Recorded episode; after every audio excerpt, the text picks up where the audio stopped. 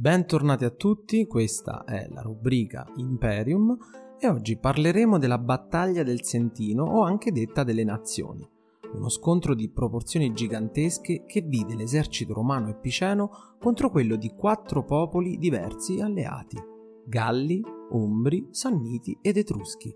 Che la battaglia abbia inizio.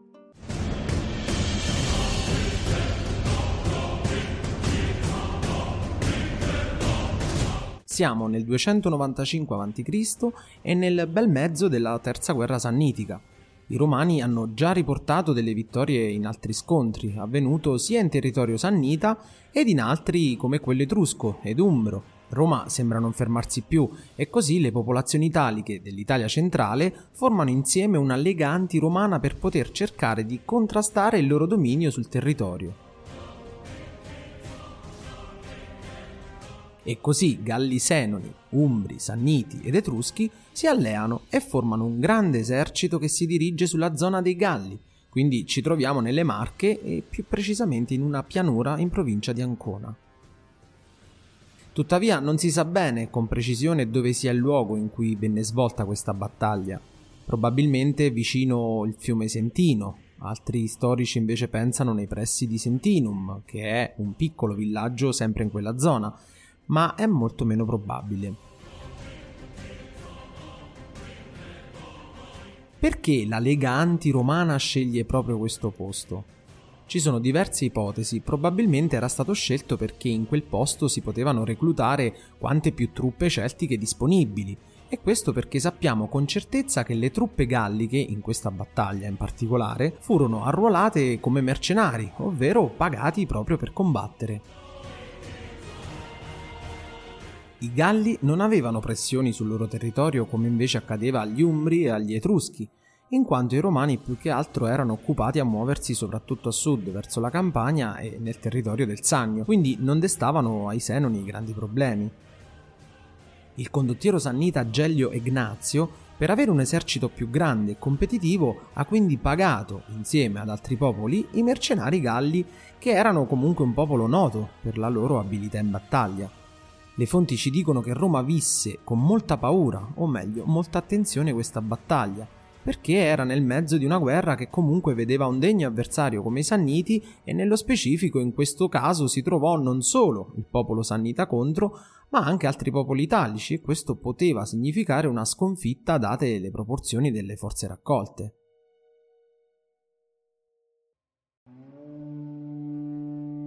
Che cosa succede? Succede che gli alleati, una volta riuniti, decidono di dividere le loro forze. Sanniti e Galli attaccheranno direttamente l'esercito romano, mentre Etruschi e Umbri il loro accampamento. Quindi in un certo senso notiamo come gli alleati siano abbastanza tranquilli sull'esito della battaglia, soprattutto perché Sanniti e Galli scelsero loro di attaccare direttamente l'esercito romano dividendo le forze su due fronti, però succede qualcosa, la strategia messa in atto dai romani cambia le carte in tavola. Improvvisamente i romani vengono a sapere dei piani dei nemici e Fabio Massimo Rulliano, uno dei due consoli e vecchia nostra conoscenza, ordina di attaccare a sorpresa con un contingente la città etrusca di Chiusi, devastando nel frattempo il territorio degli Umbri, quindi vediamo che anche i romani decidono di dividere l'esercito e questo perché costringe gli Etruschi soprattutto e eh, gli Umbri ad allontanarsi dal contingente gallico e sannita. Questa mossa sarà decisiva perché una grossa parte dell'esercito alleato è costretta ad allontanarsi e quindi i numeri della battaglia si avvicinano molto, quasi ad equivalersi. Siamo quindi giunti allo scontro decisivo, ad una battaglia che cambierà non solo le sorti di Roma, ma quella dell'umanità intera. Ma parliamo degli schieramenti. Dalla parte degli alleati troviamo il condottiero sannita Gellio Ignazio, che comanda la cavalleria sul lato sinistro.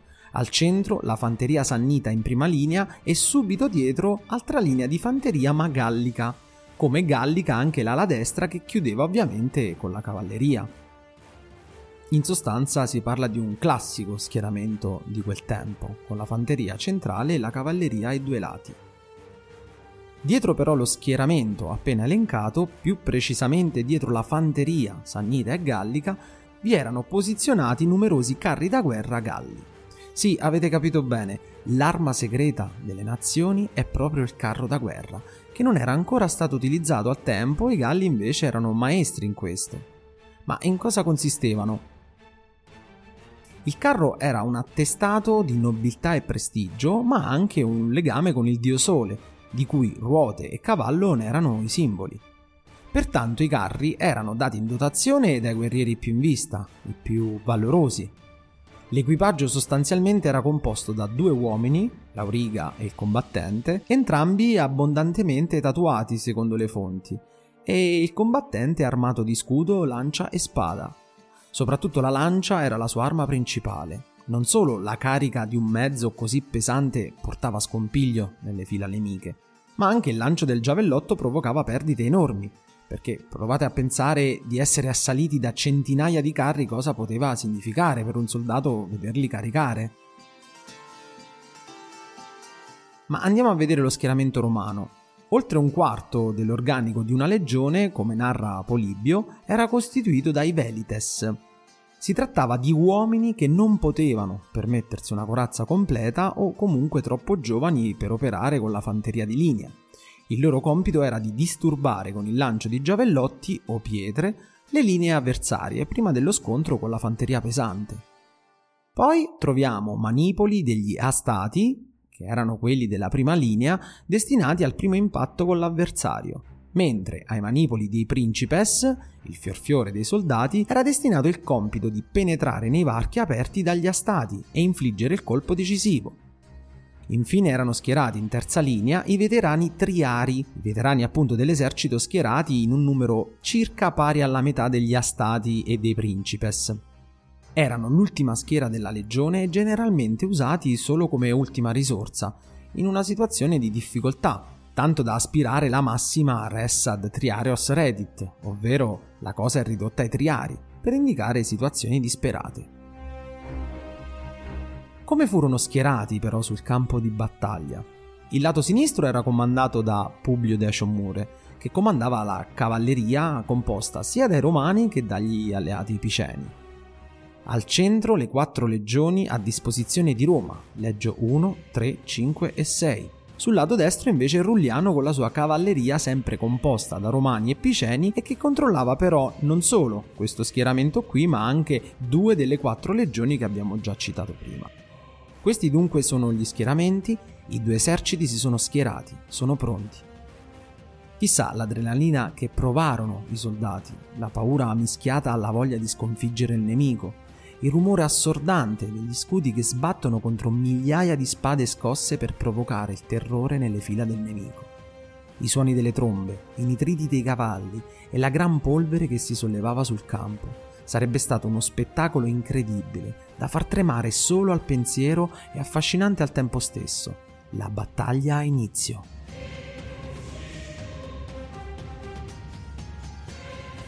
L'iniziativa dello scontro la prende Decio Mure, che parte con la sua cavalleria all'attacco del lato destro del contingente sannita gallico, con grande impeto e forza.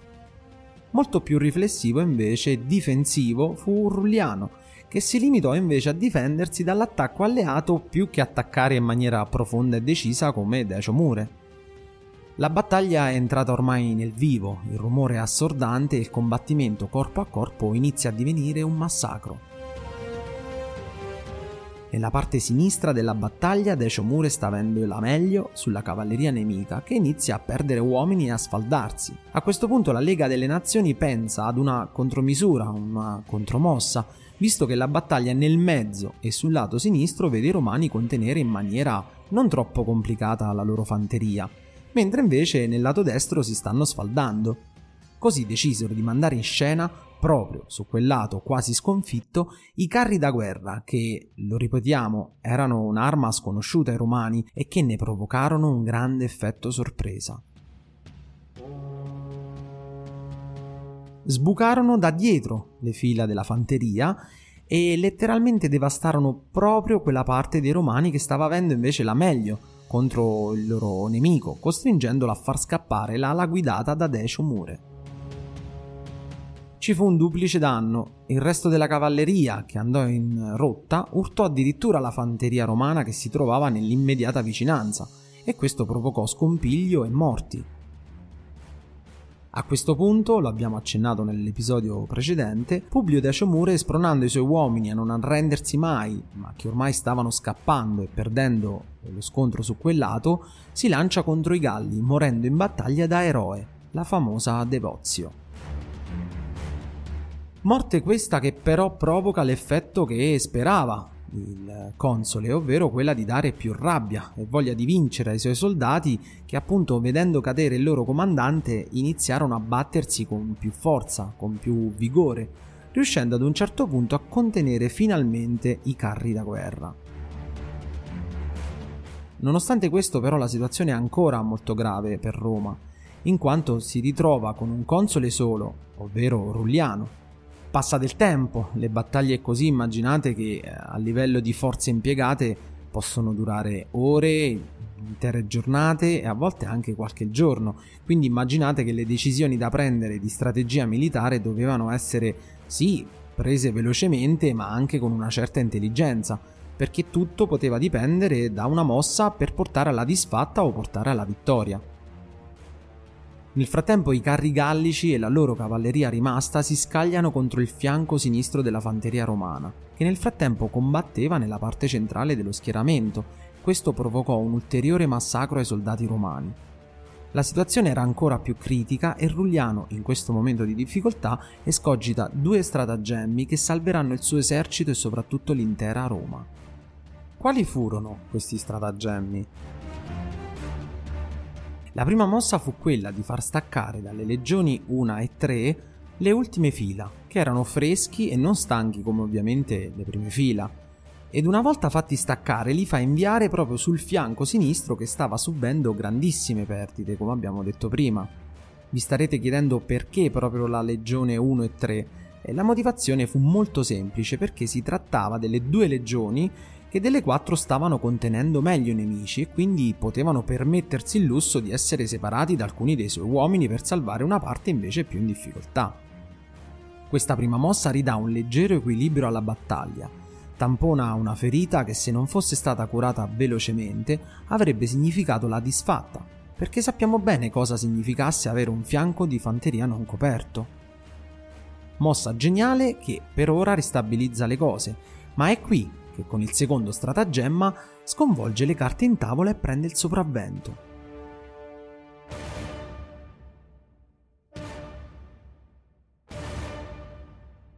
Rulliano notò che il fianco sinistro dei nemici, quindi quello che per i romani era il loro fianco destro, stava soffrendo parecchio per la stanchezza, che nel frattempo era sopraggiunta dopo ore di combattimento. Così, vedendo questo lato debole, aumentò la pressione proprio su quel lato, o meglio aumentò gli attacchi non limitandosi solo a contenere il nemico, ma pressando e attaccando continuamente in quel punto che saggiamente lo aveva visto debole. Questo provocò un cedimento della cavalleria sannita che si va a schiacciare sulla fanteria stessa. Rugliano così prende il sopravvento e schiaccia sul fianco la cavalleria sannita, che a sua volta si scontra con gli stessi suoi soldati. I romani in pratica erano in una situazione di vantaggio e di quasi accerchiamento del nemico. Questo perché con la situazione che era migliorata sul lato sinistro, che vedeva i carri e cavalleria gallica arretrare, e quella sul lato destro, che era stato praticamente accerchiato e schiacciato contro la loro stessa fanteria, si ribaltò tutta la situazione. I sanniti erano stanchi e soprattutto vedevano in rotta e compromesso ormai il loro schieramento. Stanchezza fisica unita allo scoraggiamento psicologico fu un mix di completo disastro per l'esercito delle nazioni. Tito Livio ci racconta che i Galli erano imbattibili nell'impeto iniziale della battaglia, sia per la loro carica e rabbia che ponevano nei primi momenti.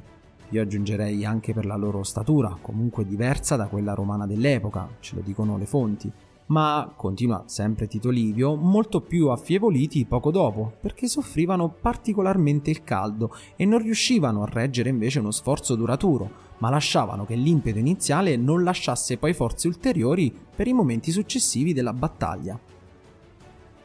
C'è anche da aggiungere che molti delle fila galliche non erano reduci da un conflitto, come lo era quello tra Sanniti e Romani, erano praticamente dei mercenari e quindi va da sé che combattere per denaro non è produttivo come combattere invece per la patria o comunque per la difesa del proprio popolo. Questa cosa sicuramente fu una delle motivazioni che possono aiutarci a farci capire anche le parole di Tito Livio. Galli che comunque esauriscono la loro forza e la battaglia comincia ad andare a favore dei romani. Rulliano logora i reparti sanniti e Roma distrugge completamente le forze sannitiche e galliche. Quest'ultimi scappano dal campo di battaglia e vengono inseguiti da un contingente romano, facendo rimanere sul campo i soli sanniti, che combatterono con grande forza d'animo, nonostante stavano letteralmente cadendo sotto i colpi di spada dei legionari romani forza d'animo che durerà ancora per poco, perché poi furono costretti a scappare. C'è chi si ritirò tornando disperato nelle loro terre a sud, sparendo nelle montagne circostanti, e chi invece si rifugiò nel campo che era stato allestito ovviamente prima dello scontro. I romani attaccarono il campo che difeso non da molti uomini verrà chiaramente spugnato e dove venne ucciso anche il comandante sannita Gellio Ignazio, una vittoria totale e decisiva romana. Che cosa causò questa vittoria romana e perché è così importante? Innanzitutto, in termini di conquiste non cambiò molto perché Roma non ottenne territori grazie a questa vittoria.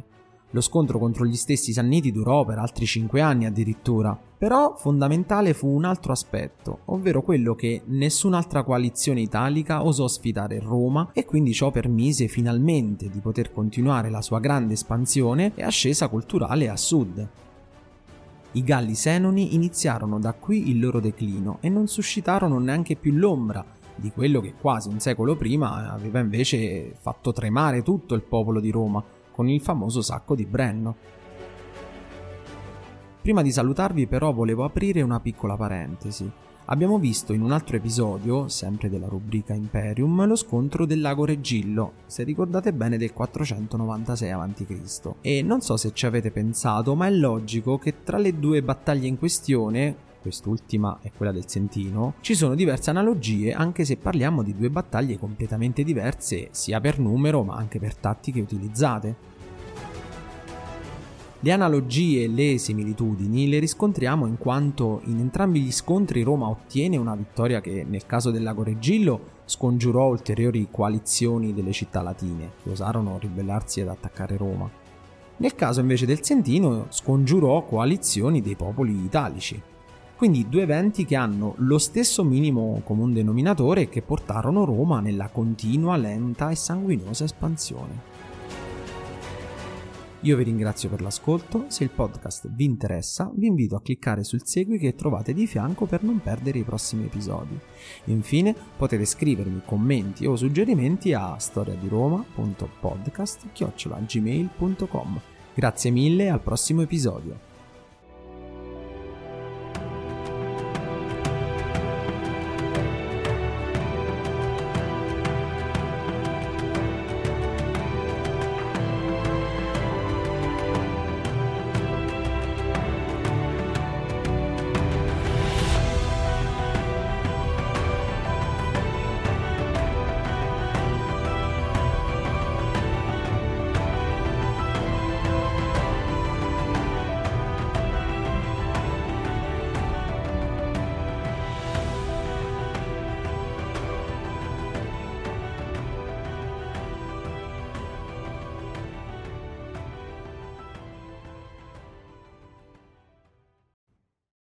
Without the ones like you, who work tirelessly to keep things running, everything would suddenly stop. Hospitals, factories, schools, and power plants, they all depend on you. No matter the weather, emergency, or time of day, you're the ones who get it done. At Granger, we're here for you with professional grade industrial supplies. Count on real time product availability and fast delivery. Call clickgranger.com or just stop by. Granger for the ones who get it done. When you need mealtime inspiration, it's worth shopping Kroger, where you'll find over 30,000 mouthwatering choices that excite your inner foodie. And no matter what tasty choice you make, you'll enjoy our everyday low prices, plus extra ways to save, like digital coupons worth over $600 each week. You can also save up to $1 off per gallon at the pump with fuel points. More savings and more inspiring flavors make shopping Kroger worth it every time. Kroger, fresh for everyone. Fuel restrictions apply.